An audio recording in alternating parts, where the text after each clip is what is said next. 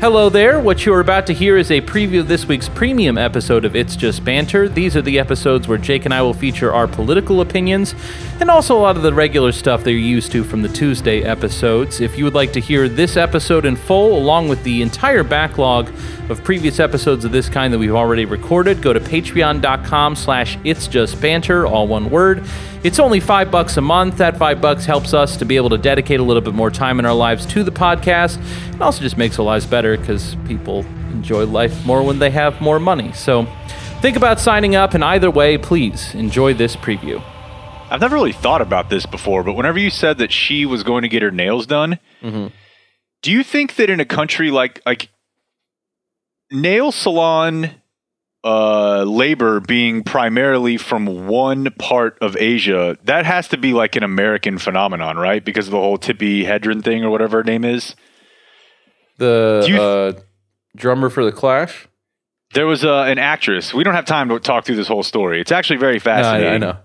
Okay, but do you think that if you were from Australia, don't you think you would think it was pretty weird if you've been getting your nails done for like the last 25 years in Australia and then you came to Fort Worth, Texas, maybe your first time in America, and you went to go get your nails done and you're like, why the fuck is every single person in here Asian?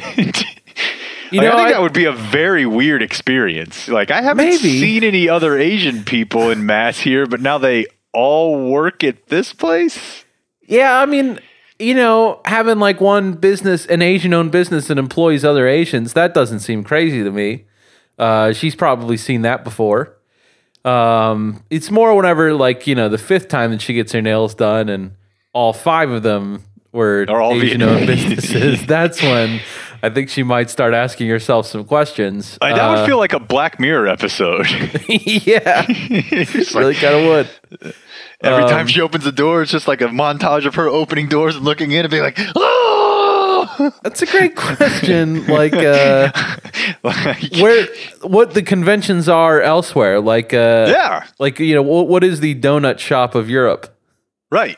like what's the business where they're whenever, whenever they go in they're gonna be like oh yeah it's definitely polish people Yeah, and it can't be like an ethnically tipped. Like if you went into a hero shop, right?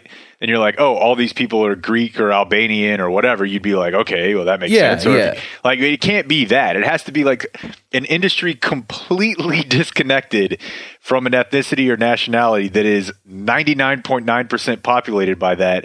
And I think you'd be pretty weirded out by that if you went to another country and that happened. I mean, I'm trying to think. I don't. I don't even know. Like, I don't know another good example of that. I certainly have never experienced that anywhere else. I mean, you know, yeah you like i read like an article of a guy uh going to i think it was uh laos trying to find donuts and they're like yeah we don't really do that here oh, that's the worst. I mean, I think that there was like a, a couple, but I, I think that the one place that he found that was like good and like you know the big big donut place was The guy called from like Missouri.